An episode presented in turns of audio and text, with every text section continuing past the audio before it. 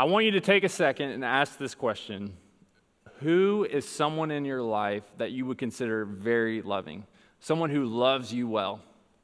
Who's that person or persons in your life? As you think about that question, here's another question What about the way in which they love you? Like, what, what is it about the way that they love you that, that makes such a difference? All right? As you're thinking about that, I, I'm sure there's people popping in your head. I hope so. I hope there's people who really love you. People like maybe your mom or your dad or maybe a really close friend. For me, my wife pops into my mind immediately as someone who loves me really well. And what is it that makes her love me so well? What, what is it about her love that like I find like, wow, that's amazing the way in which she loves me? It's this. She puts up with me. She puts up with me with all my quirks and all my weirdness and craziness and all my mess ups. She's there loving me along the way. Essentially, I would say her love is very patient and kind. That's what the writer of 1 Corinthians, the Apostle Paul, says in the chapter 13, very familiar section. He immediately starts off with this idea that love is patient, love is kind. We're going through this series called Love Is. It's a study through 1 Corinthians. We're going through the text. We're into chapter 4 this week. So if you have a Bible, open it to chapter 4 of 1 Corinthians. As you're opening your Bible, I want you to remember a few things from Corinthians about what we've said about love. Uh, Pastor Carlos has been each week taking us through these chapters, and he's been using a statement like this love is. In fact, let me just pause for a second because if you're thinking, you know, Pastor Carlos is usually the one up here teaching. What are you doing here? Well, uh, today I'm in his place because speaking of love, actually, uh, he is this weekend with his family. They are celebrating a wedding up in Tennessee. His son has just been married, and a big congratulations to Connor and Emily. Love you guys. And so uh, I'm here today. We're going to be in 1 Corinthians 4, like I said. Love is. And, and really, if you want to write down a statement, here it is love is patient and kind. I know I cheated, like that's exactly what it says in 1 Corinthians 13, but just stick with me here because you're going to see in, uh, from chapter 1 to chapter 4, because I want to refresh your memory a little bit, how Paul is consistently showing his love for this church by being patient and kind. So let's go back to chapter 1 for just a second. In chapter one, you have the greeting, Paul, uh, you know, who he is, who he's addressing. And then you get into verse five, and he says that you have been enriched in all speech and knowledge. Verse seven, he says, You're not lacking in any gift, you have everything. And I think there's some parallels to our lives within the church today that that the church at Corinth would find. And I think when we find those parallels, it's easy for us to make some applications in our life. Just as it was true for the church at Corinth, it's true for us. We, we have so much. In Christ, we lack nothing. And then he says, here's the problem, right? That although they're rich, they're living like they're poor. We can do that. We can be so rich but live like we're poor because in verse 20 verse 10 he says, "I appeal to you brothers by the name of our Lord Jesus Christ that all of you agree and that there be no divisions among you, but that you be united in the same mind and the same judgment." So that's his appeal. The problem with the church right now is there's division. Some have said, I follow Paul, I follow Apollos, I follow Peter. And these divisions are messing up the church. And Paul says, Look, stop living this way. Be united. It's the same appeal we need to hear today. Be united. Don't let there be divisions among us. Don't hold up leaders and say, oh look i follow this leader they've definitely you know the right kind of leader and and like you should come over to my camp and be under their flag that look they believe this this and this and that's the right things to believe it's easy for us to fall into that trap, but Paul says, don't let it happen. Instead, as you'll see in chapter 4, he says, This is the way you should think about us as leaders of the church.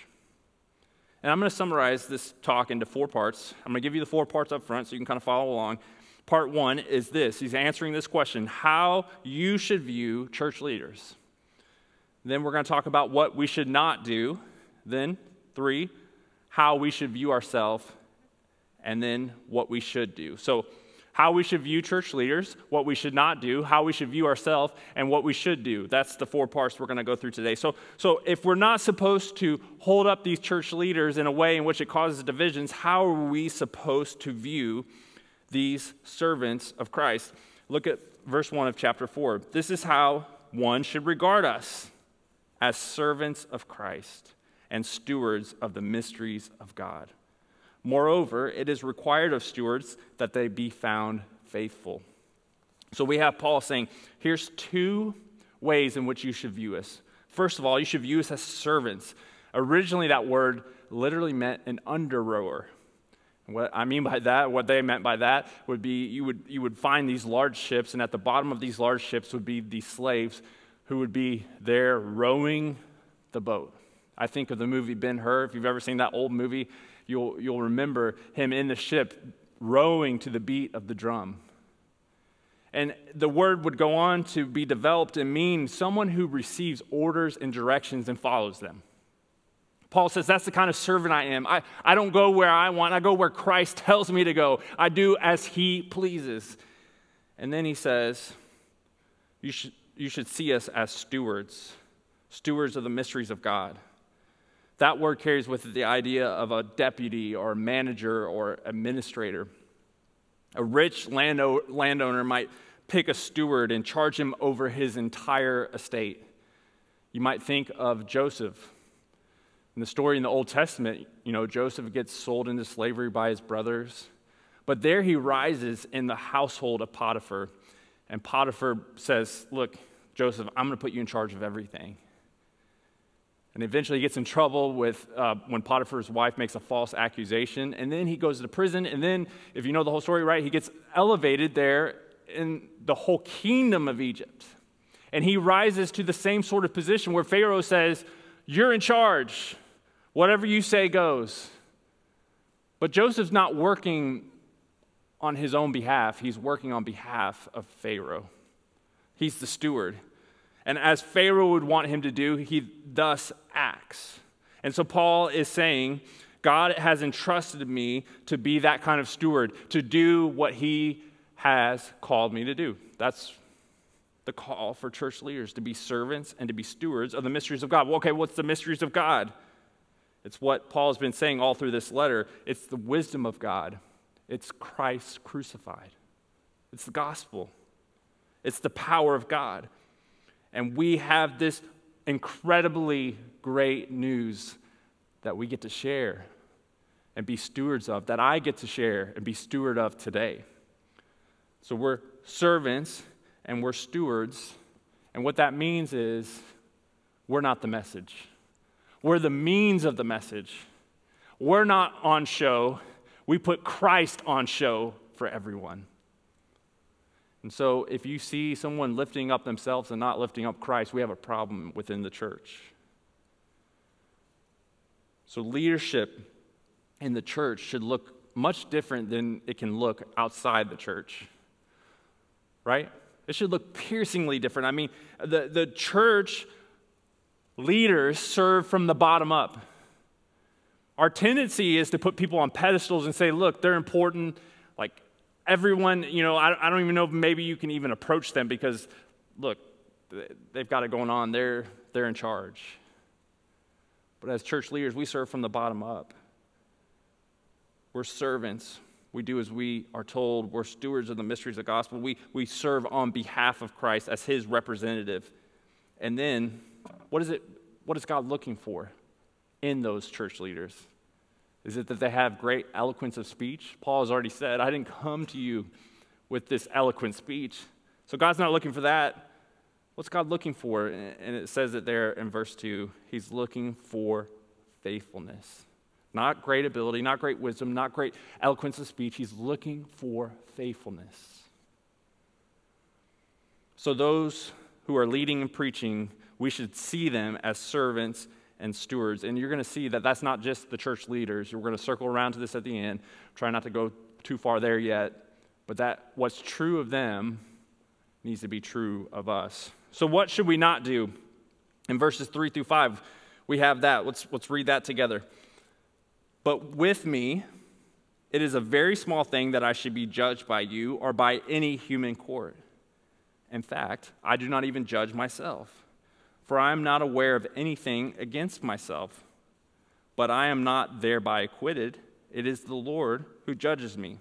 Therefore, do not pronounce judgment before the time, before the Lord comes, who will bring light to the things now hidden in darkness and will disclose the purposes of the heart. Then each one will receive his commendation from God. By the very act of holding up Paul or Apollos or Peter, like the church was doing, the people have placed themselves in the position of being judge. They're saying, okay, what this person does is the correct way. And Paul says, no, no, no, no, you can't do that. He says, first of all, you can't judge me because I can't even judge myself.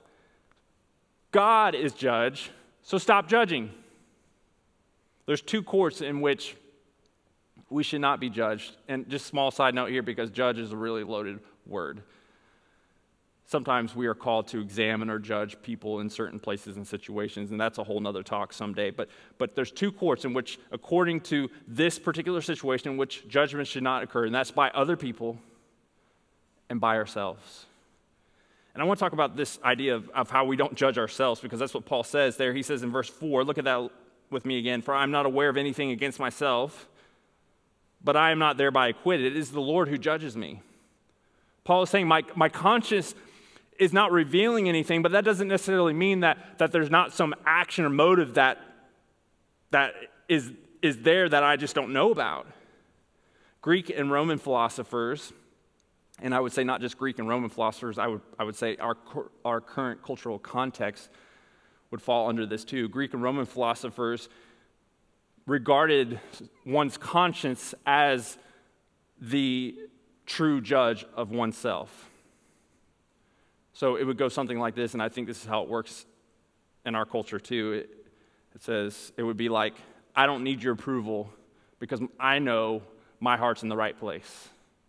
You know, I, I think it's right, so therefore it's fine with me. I think it's fine. But Paul is saying that we can't judge ourselves. Why? Because here's, here's how one commentator puts it Leon Morris. He says, Here's the problem when we judge ourselves. We can either depress ourselves beyond reason, or we can exalt ourselves beyond measure. Right? We can, we can put ourselves way up too high. We can think, man, that was great what we did out, you know, the way we've been treating people, the way we've been loving, the way we've been living the Christian life. I'm good. Or we can get super depressed. I, have fallen again into sin. I know I shouldn't have done. I shouldn't have done. I shouldn't have done. And so when we start to judge ourselves in that way, we can fall into one of those two traps. It's the Lord who judges, He's the one who brings to light the, the purposes of the heart, these verses say. You go back into the Old Testament, you remember Samuel. Samuel goes to the house of Jesse. He knows there's going to be a new king in Israel. He goes to the house of Jesse. He says, Surely this, this son is going to be the king of Israel. No, this one. And he's looking at their outward appearance and he's seeing, like, this has got to be the guy. And God says, No, I don't look at outward appearances, I look at the heart. In the New Testament, we have Jesus who, who redefines murder and adultery when he says, If you look at a woman lustfully, you've committed adultery in your heart already. Or if you look at someone so angrily that, that you're just, ah, I could kill them, you've committed murder in your heart. God looks at our hearts. But can I give you some good news? The Apostle Paul says in Romans 4, it's another book that he wrote. In Romans 4, he says, Those who believe, God justifies the ungodly. For those who believe, God justifies the ungodly.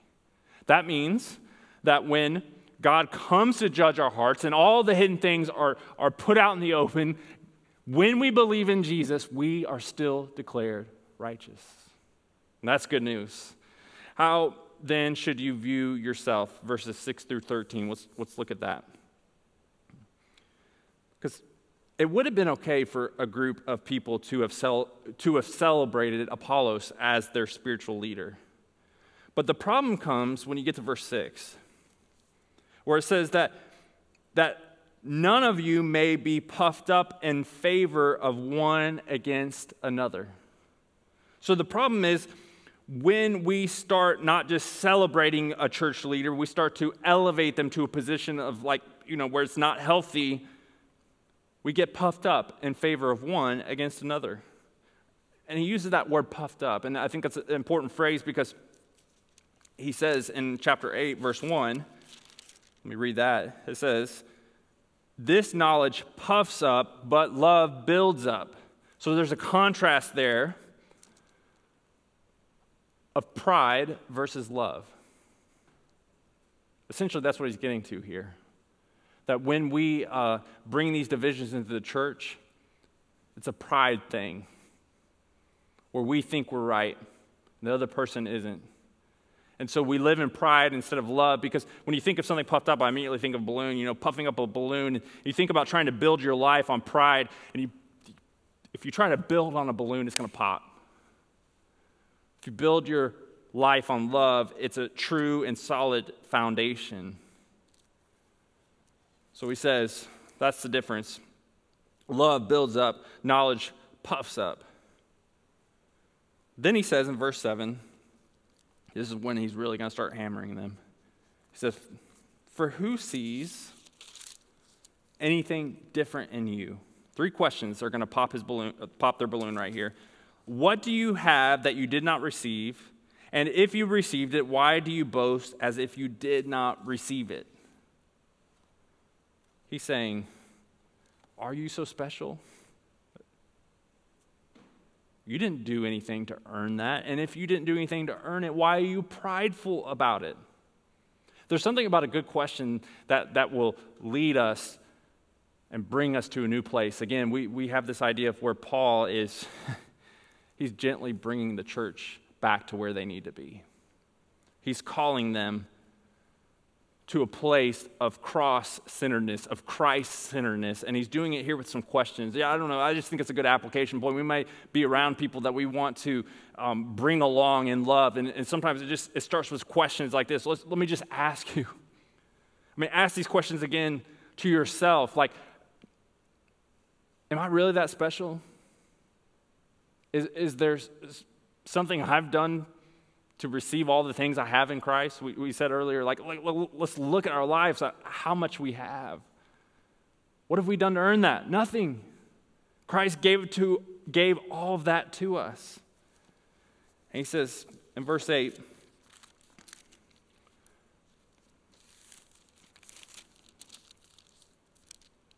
Already you have all you want. Already you have become rich. Without us, you have become kings and would that you did reign so that we might share the rule with you. He's saying, Look, you guys think you have it all figured out. You, you think you've arrived. You think you've, you've got it. You've got your lives together. You're living like kings, and it's an illusion. You see, there was a, a phrase that was very common in their day by a Stoic philosopher who said, I alone am rich. I alone reign as king.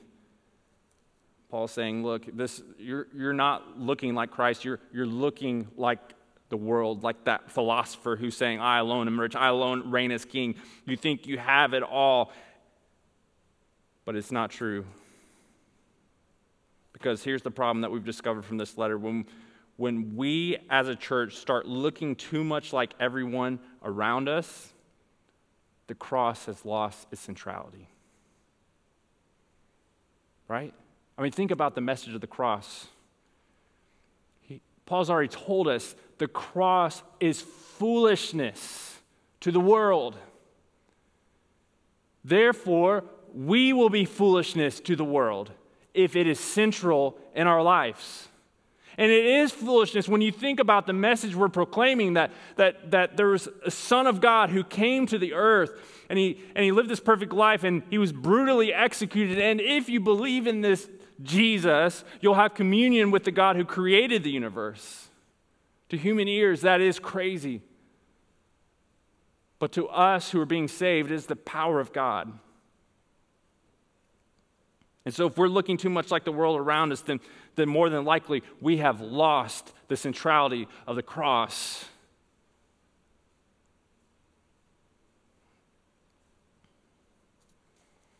Paul then moves on to say, For I, I think that God has exhibited us as apostles as last of all, like men sentenced to death, because we have become a spectacle to the world, to angels, and to men.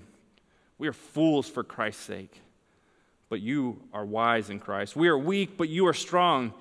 You are held in honor, but we in disrepute. To the present hour, we hunger and thirst. We are poorly dressed and buffeted and homeless, and we labor, working with our own hands. When reviled, we bless. When persecuted, we endure. When slandered, we entreat. We have become and are still like the scum of the world, the refuse of all things. Our three year old little girl eh, has been saying the most hilarious things recently. So just this week, I, I, can, I could give you like 10 stories. One of them this week, I was with her and we were downstairs um, and we were looking out the window and there was a, a fawn that had just come into our backyard and was like running around. I said, Ryan, come over here i picked her up. We're looking out the window. We're just watching the deer just cross back and forth throughout the lawn. And I go, right, I think, I think she's looking for her mommy maybe, or she doesn't know where her mommy is. And then she like turns to me, looks at me very matter of factly, and says, her mommy died. I was like, what? And then I realized she had watched Bambi just not that long before that. Uh, another thing that she said that was funny uh, this, this past week, we're, we're sitting there eating lunch, and all of a sudden she just starts talking about apples that are stinky and, and how she doesn't like getting apples on her feet. And we're like, what are you talking about? Like stinky apples, apples on your feet? What, what's going on? And, and she says, so finally we get it. We're like, oh, I know what she's talking about. We had recently gone up to pick apples at an apple orchard, and there's really this like stark contrast there where we're on top of this beautiful mountain in North Carolina, this orchard, but it's one of those you pick orchards, and if you've been in one of those before, a lot of apples end up on the ground. And we're walking through the orchard, and there's kind of a little stinky smell. And there's apples that are rotting, and they sometimes get on your shoes as you're walking through the orchard. And she just did not like that. That was she was recalling that, you know, a, a short time later of like how she didn't like the apples on her feet. And here's what's, here's what's interesting is when Paul says, we have become and are still like the scum of the world, the refuse of all things. That's what he says in verse 13. The word refuse of all things literally means something you would do to scrape off your feet, like the stuff you would scrape off your feet. That's what we are. How should we view ourselves? Well, according to Paul, he says, as scum of the earth. But there's more to that, right? Because we shouldn't be just looking at ourselves saying we're trash. That's not right. Because we've already said it. We are rich. We have the most incredible spiritual wealth. But to the world, we're poor. The truth is, we are rich. We own everything. But at the same time, we have nothing. We did nothing to earn it. And Paul says you have to live your life like that. As one commentator, David Prior, puts it, we are at one and at the same time both kings and paupers. We are rich to the world. We are rich, but to the world we are poor. We are strong, but to the world we are weak. We're kings and paupers. And our life has to live constantly in that tension of where we are saying, We know we have all things in Christ. In chapter 3, he said, All things are yours. But when it comes to fleshly human things, that's not the case. And to be rich in Christ is to live the sort of life that Paul says we should live. Because now it's not just how we should see ourselves as scum of the earth, but now he's saying this is how you should live. We don't have time to cover all the verses of chapter of 14 through 21, but I want to bring home one point that he makes in those verses. He says, I do not write these things to make you ashamed, but to admonish you as my beloved children. There it is again. He, I love you guys. I want you to hear this, he's saying. I'm encouraging you. I'm not trying to shame you. For though you have countless guides in Christ, you do not have many fathers. You remember, I was the one who, who started this church. I'm coming to you like a father would come to his son or daughter. I urge you then, verse 16, be imitators of me. That is why I sent you Timothy, my beloved and faithful child in the Lord, to remind you of my ways in Christ as I teach them everywhere in every church. He's saying, the way in which I describe my life, that's not just for church leaders. The way in which I just called you to be servants and stewards, that, to call church leaders to that, that's not just for church leaders, that's for all of us. But I will come to you soon as the Lord wills, and I will find out not the talk of these arrogant people, but their power. For the kingdom of God does not consist in talk, but in power. What is that power? It's the power of changed lives. It's the power for us to live every day like the way Paul describes as servants and stewards of the mysteries of the gospel. It's calling us to live in a way that's so different than the way that the world looks. That we have to step back and say, are we living like fools? Or are we like the Corinthian church and living like kings? When I was in S- South Asia earlier this year, I met this pastor. And at first, I had no idea he was a pastor. We go to do this training. We're in this little bitty church. I sit all the way in the back. I'm just trying to kind of hang back. I'm trying to take some pictures, check out what's going on. I don't, I don't think I was teaching that day. And as we're doing the trainings, I'm watching this particular man who's sitting next to me. There's nothing that like speaks that he's anything special, but I'm, I'm drawn to him. He's scribbling down notes furiously as, as we're going through the training. Later, we'd find out that day, our, our team would spend some more time with him. We'd find out that he was actually the church planter, the church starter of that little church that was so enthusiastic about the gospel. They were going out there making disciples. It was really, really amazing. And so he had started that church along with five or 10 other churches. He's scribbling down notes for things that he's already like doing and living. In fact, I, I would have no doubt that in a context like that, this is where we see things played out the way that the Apostle Paul describes it, where there's persecution, where you have to live homeless sometimes, where you have to work with your hands and labor. And when the world will sometimes treat you like scum. And I have no doubt that as I spoke with that pastor, experienced just a little slice of his life, that that's what he was living. And it's convicting to me because we can live so comfortably here, right? But what would it look like for us to do what Paul calls us to do, to imitate him. He's lovingly, patiently, kindly calling us to imitate him. So let's do it. Let's be a fool. Let's be weak. Let's be held in disrepute. Let's hunger. Let's thirst. Let's go homeless. Let's work. Let's become the scum of the world. Let's let the cross be the central part of our life and let it affect everything we do for the sake of the gospel, for the sake of knowing Christ, for the sake of others knowing Christ. Lord, will you take this idea that Paul presents to us through your scripture? It's not Paul's words, it's your words would you take that this morning and let it sink into our lives in a way in which it changes us? We love you, Jesus.